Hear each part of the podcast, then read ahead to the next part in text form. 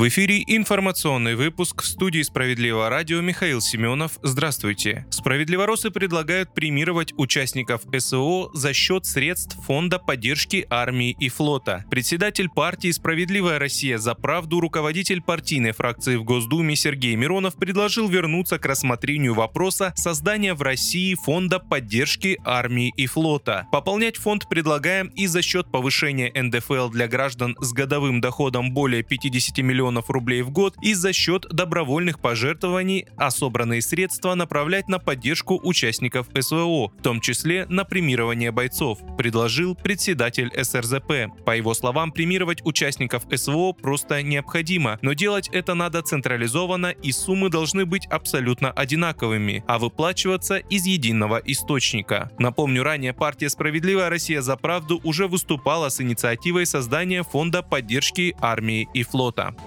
Экс-посол США Макфол предложил устроить России большой взрыв. Бывший посол США в России Майкл Макфол поделился нестандартными идеями на страницах американского журнала Foreign Affairs. Сперва дипломат заявил, что Москва якобы не сумела достичь поставленных в специальной военной операции на Украине целей. Однако позднее дело дошло и до критики правительства Соединенных Штатов. По его мнению, затягивание конфликта на Украине невыгодно для коллективного Запада. Поэтому он предложил план, с помощью которого можно быстро быстро разгромить Россию. План, названный теорией Большого взрыва, также подразумевает антироссийские санкции и поставки вооружения Киеву.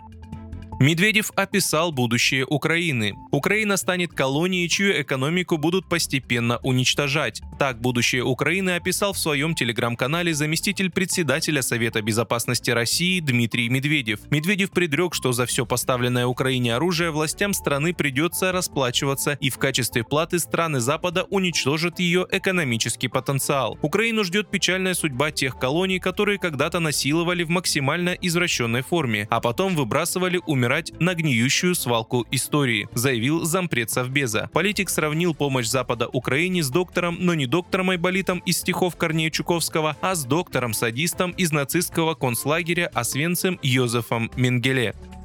В Энергодаре произошел теракт. В Энергодаре взорвался автомобиль, сообщил в Телеграм член Главного совета администрации Запорожской области Владимир Рогов. По предварительным данным, в результате теракта погиб один человек, уточнил он. Взрыв раздался в 7 часов 50 минут утра в районе 5 микрорайона города. Сила взрыва автомобиля в Энергодаре была столь велика, что в домах повылетали окна вплоть до 9 этажа, добавил Рогов. На месте происшествия работают сотрудники МЧС и силовых структур. Предварительно установлено Установлено, что в результате взрыва погиб сотрудник территориального органа внутренних дел, сообщили в ГУ МВД по Запорожской области. Вы слушали информационный выпуск. Оставайтесь на справедливом радио.